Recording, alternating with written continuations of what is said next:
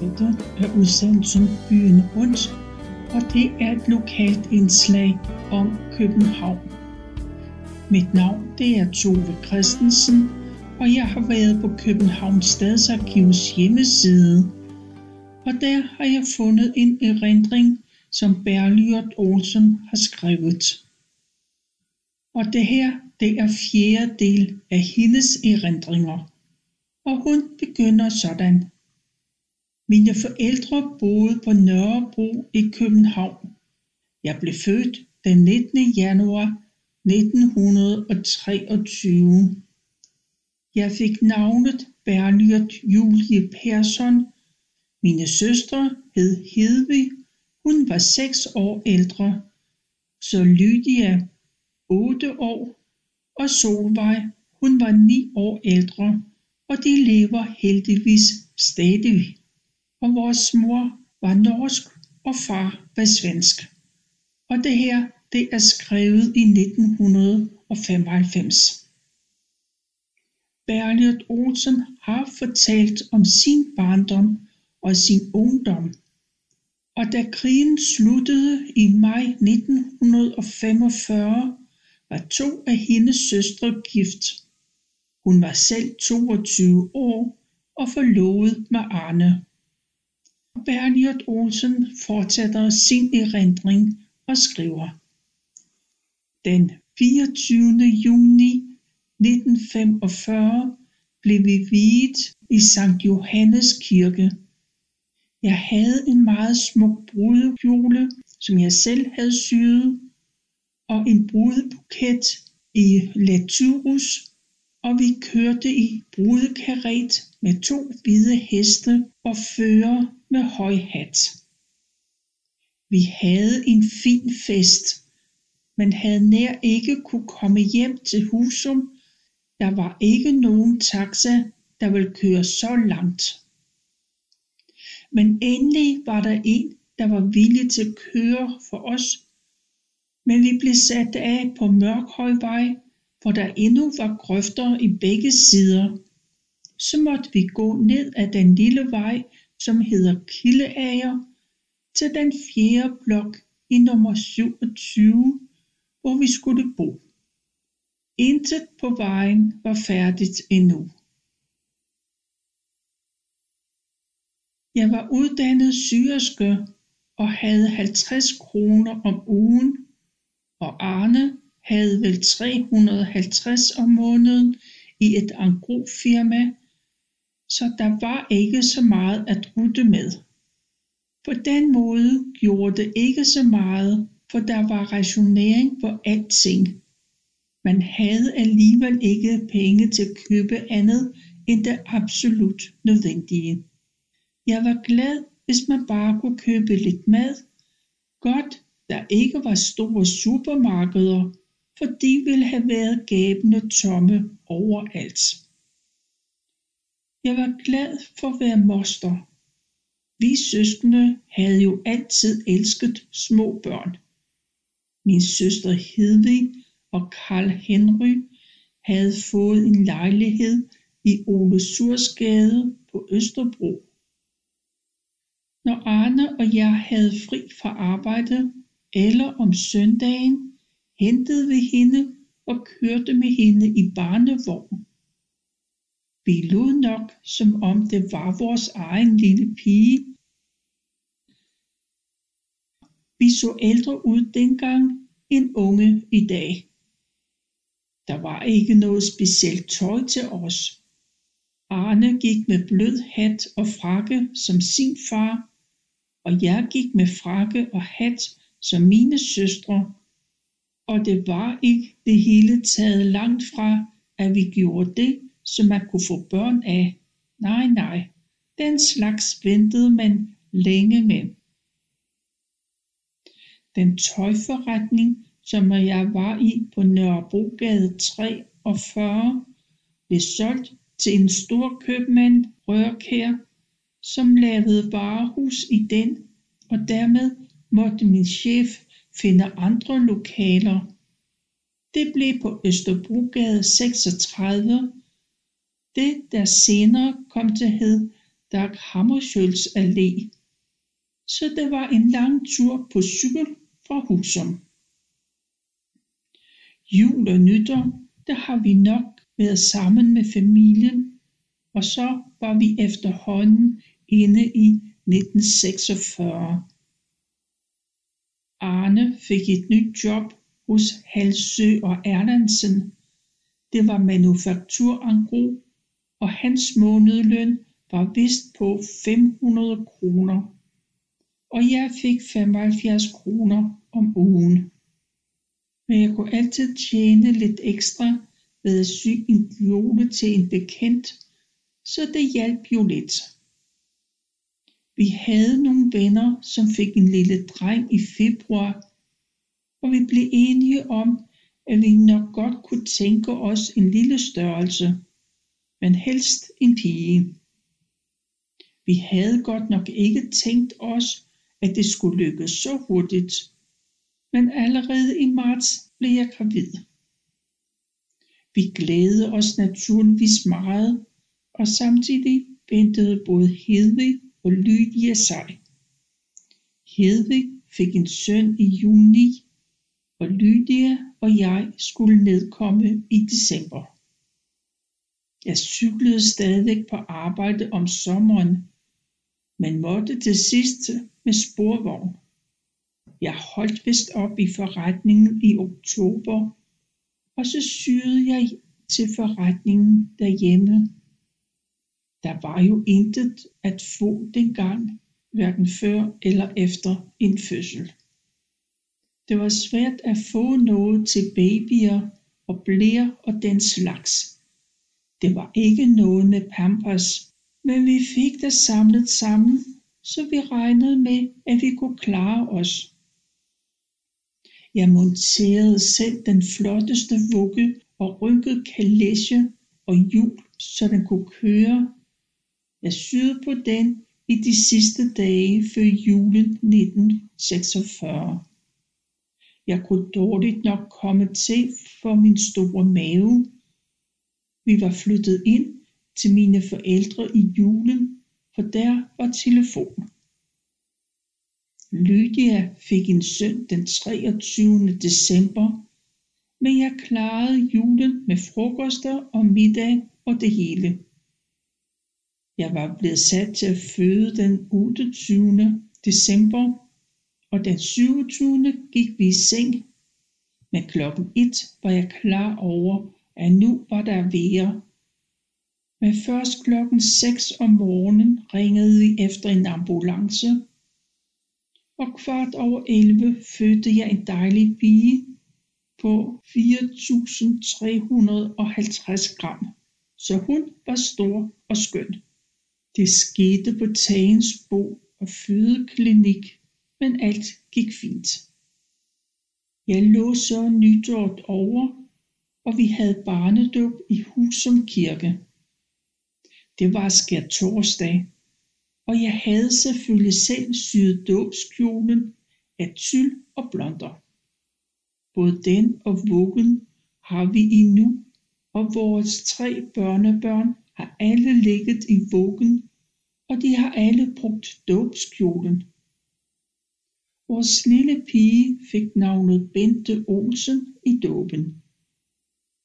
Det var så koldt i januar, at der kun var 12 grader i vores stue. Vi lånte en gammel petroleumsovn, som vi tændte i stuen, når vores lille trold skulle bades. Vi var naturligvis bange for, at hun skulle blive syg. Så sidst i januar måtte vi flytte ind til mine forældre. Det var kun sparsomt møbleret, efter at Hedvig var flyttet, så der boede vi til ca. 1. april. Når vi var hjemme og så til vores lejlighed, var vandet nærmest bundfrossen i WC-kummen, og vi boede på første sal, så det siger noget om kulden. Vi havde en meget fin barnevogn, som vi måtte bestille 7 måneder før vi fik hende. Man kunne ikke bare gå ud og købe en, for det fandtes ikke. Vi bestilte den i Bredgade, og den kostede 363 kroner, så hun var flot kørende. Jeg passede på den og fik 200 kroner for den, da vi solgte den 3 år senere.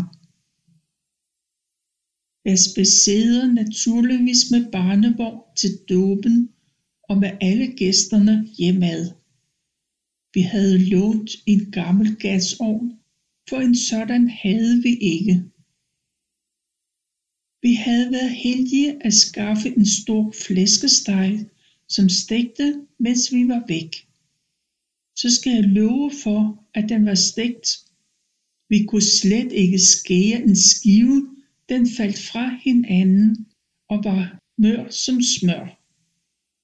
Men det var alligevel en dejlig barnedåb. Efter den kolde vinter fik vi den varmeste sommer, jeg kan mindes. Den varede fra ca. 15. maj og til den 15. oktober, så det var sommertøj over hele linjen. Bente lå i sin barnevogn oven på dynen med bare ben og overkrop, kun ble og bukser på. Og det var meget pudsigt. Det havde jeg altid ønsket mig. For er der noget skønnere end et lille barn, der ligger med tæer og vifter op i luften? Det syn nyder jeg stadig. Og sådan kunne jeg køre med hende hele den sommer i 47. Hjemme på altanen kunne hun ligge helt nøgen på en ble, så kunne jeg nemt se, om der var sket noget, så det var besparende. Vi havde jo gasrationering. Man fik lidt ekstra, når man havde et spædbarn. Men man kunne da ikke bare koge tøj, som det passede en. Men man lærte at spare. En dag, hvor Bente lå på altanen, og jeg var i stuen, så hørte jeg en lyd og tænkte, hvad var det? Hun var højst 6 måneder, men da jeg kom hen til døren, sad hun oppe på bordet og holdt i stangen til solparasollen. Hun jublede, da hun så mig. Men jeg fik et chok og turde dårligt nok røre mig af frygt, at hun skulle styrte ned fra den første sal. Hun så jo børnene nede på legepladsen. Jeg fik heldigvis fat i hende, og så var hendes frihed forbi, for nu måtte hun have sele på. I august det år, så skulle vi på ferie hos mine forældre, der havde et hus i Sverige. Vi havde Bente på armen, stadigvæk kun i små bukser og på hovedet et lommetørklæde med 4 knuder. Men i det svenske tog stirrede folk på os, for deres børn var klædt på, som om det var vinter. Jeg er sikker på, at de synes, at vi var onde ved vores barn, men vi synes da tvært imod. Der var én ting, Bente ikke var god til. Hun ville helst ikke sove, så vi skiftes til at være oppe om natten, og måtte køre hende ind i stuen og visse hende. Det kunne vi ikke gøre, da hun fik en rigtig seng. Så måtte vi skiftes til at gå ind i stuen og sove på sofaen. Hun kunne præstere at stå op i benenden hele natten og spille på læberne, bare der var lys. Blev der slukket, så skreg hun, og det kunne man jo ikke have for andre mennesker, når man bor i lejlighed. Det stod faktisk på i 3 år. Lægen sagde, at hun bare var så frisk og havde ikke brug for så meget søvn. Så jeg har da også sagt til hende senere, at hun selv var skyld i, at hun blev et enebarn. Om dagen var hun til gengæld dejlig. Hun travede rundt i sin kravlegård, imens jeg sad og syede. Jeg skulle engang sy sømme og stropper i 1400 væskestykker for Arnes firma. Så der kunne jeg dårligt nok finde hende i kravlegården imellem alt det stof. Jeg fik vist 200 kroner for det, og de gik lige til en ekstra skat, der kom. Aldrig har jeg syntes noget var mere bittert efter alt den slid og ondt i nakken og skulder, som jeg fik. Da Bente var godt 2 år, havde vi min mor og en bekendt på besøg. Jeg hælder kaffe op, imens det sidder i den ene ende af stuen, og jeg går ud med kaffekanden i køkkenet og hører et skrig. Jeg styrter ind i stuen, og der havde hun tippet koppen og fået den halve kop kaffe ned over sin overarm. Jeg løb til en telefonboks og ringede efter en ambulance, og vi kørte med udrykning til Rudolf Bergs Hospital. Der blev hun indlagt med en 3. grads forbrænding. Det var utroligt at bare en halv kop kaffe. Men dengang lavede man kaffe med kogende vand på gassen, så den var glående. Det blev en meget svær tid, for vi måtte ikke besøge hende, fordi hun havde grædt meget den første dag, vi var gået. Tænk på oprørende. Vi måtte stå og se på hende i dørsprækken, uden at hun kunne se os og hendes sult, som hun var så glad for. Den måtte hun heller ikke have. Når jeg sidder og skriver om det i dag, kan jeg blive aldeles rasende. Hvad er det for et personale, der bød os det? Havde det været i dag, havde vi fået lov til at være der både dag og nat, hvad der også er rimeligt. Da vi synes, at nu kunne det være nok, tog vi hende hjem på eget ansvar. Men hun var mærket af det længe. Hun ville ikke have sit tøj af eller vaskes, så det var ret svært.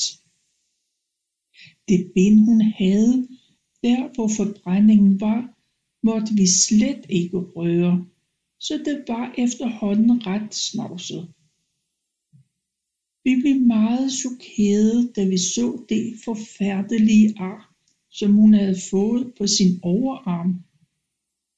Kun var vi taknemmelige for, at det ikke var i hendes ansigt. Jeg tænkte, at en halv kop kaffe kunne lave sådan en ravage. Jeg har lige siden været hysterisk med varme ting og små børn. Da hun skulle i seng, troede vi, at hun havde glemt sin sut, så vi lod som om, vi ikke havde den mere. Men hun sagde, at så kunne hun ikke rode i sit hår. Vi syntes, at hun havde lidt nok, så da hun så sin sut, sendte hun os et dejligt smil, og så kom begge hendes hænder op i håret, hvor hun så ud, som om hun vaskede det. Hun så ud, som om hun tænkte, hvorfor i alverden hun ikke har haft den så længe, så den blev ikke taget fra hende mere. Hun havde sin sut, til hun fyldte 5 år. I 1950 blev Arne handelsrejsende med rute i Sønderjylland. Det gav lidt mere i løn, men til gengæld var han ikke meget hjemme. Han rejste med toget søndag eftermiddag og kom hjem igen fredag aften. Han havde en meget stor kollektion i alt inden for manufaktur. Det blev sendt med i banen, og så måtte hotelkarlen kørte det ud til kunderne, som Arne i forvejen havde aftalt tid med, så det var ret besværligt. Vi havde inden da søgt om at få telefon. Det kunne man ikke bare bestille dengang. Der skulle en underskrift fra ens firma til, at det var nødvendigt, at vi fik en telefon. Det var sådan med drejeskiven, og så satte damen Yrsa, så vi fik nummer 1092. Arne havde fået kørekort til bil i 1950. Det betalte hans firma, men det kostede ikke så meget dengang og var lettere at få. I 52 fik han en kassevogn, så han selv kunne have hele kollektionen med. Men bilen blev stående i Kolding, og så tog han toget frem og tilbage hver uge. I sommeren 53 havde vi igennem Autorist lejet en folkevogn i Hamburg sammen med et par venner. Vi havde først været i Sverige, i Næsum, for Bente skulle være hos mormor og morfar. Vi kørte med bus fra København. Det var vores første rigtige udenlandsferie. Fra Hamburg kørte vi mod Østrig, og da blev vi nok først rigtig klar over, hvor lidt vi havde mærket til krigen. Alle store byer i Tyskland var simpelthen væk. Det gjorde et dybt indtryk på os. Vi fattede ikke, at det overhovedet var en eneste tysker tilbage i det inferno, det må have været.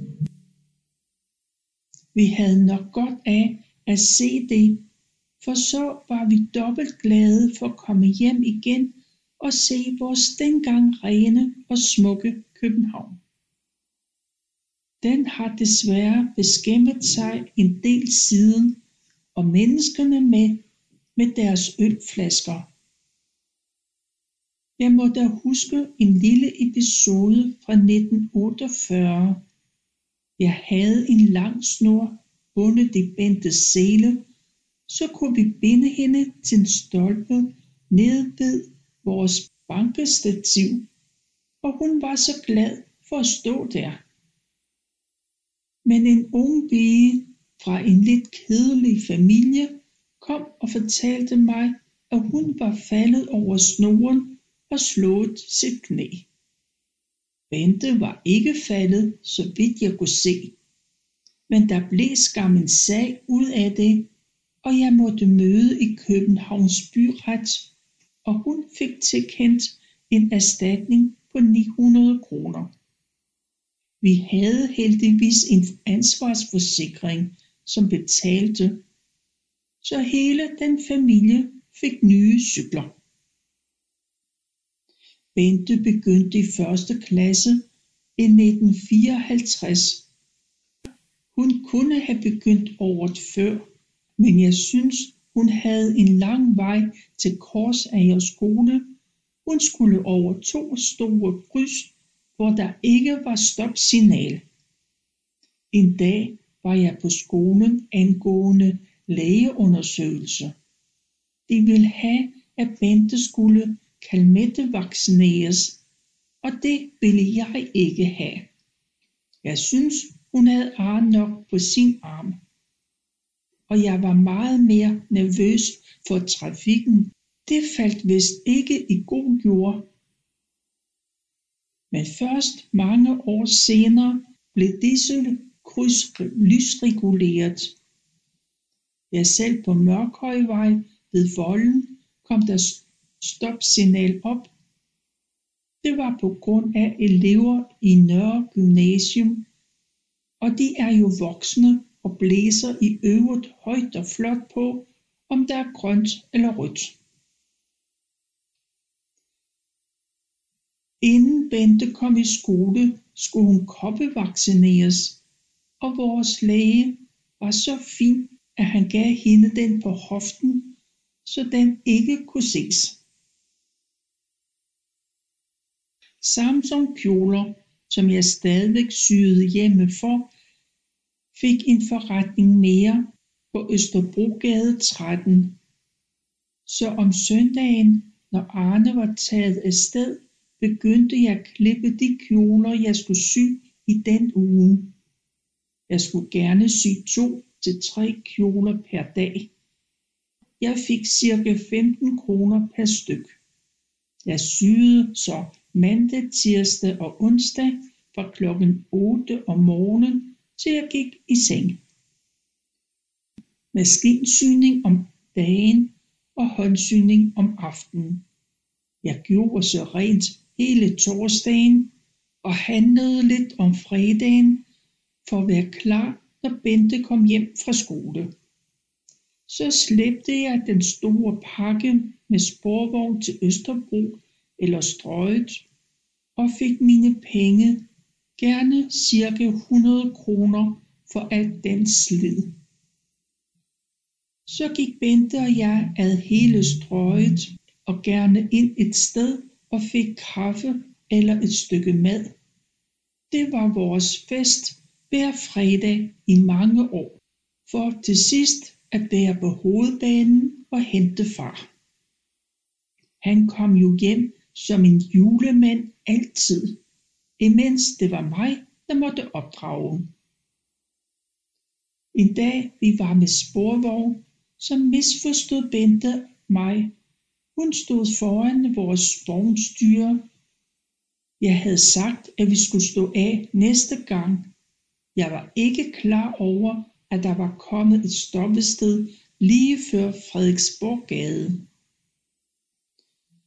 Da vi kom til Fejmarksgade, og jeg kom ud foran og siger, kom så Bente, så kom hun løbende inde på fortovet og råbte, mor, mor.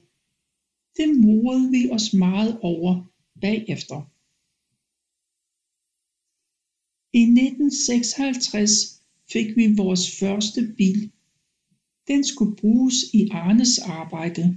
Den blev købt på indkøbstilladelse, som firmaet havde søgt om. Det var en Opel Caravan stationcar, og den kostede 14.000 kroner. Vi lagde nu selv bil til Arnes arbejde. Han fik så et kørselstilskud. Men det var nu ikke ret meget.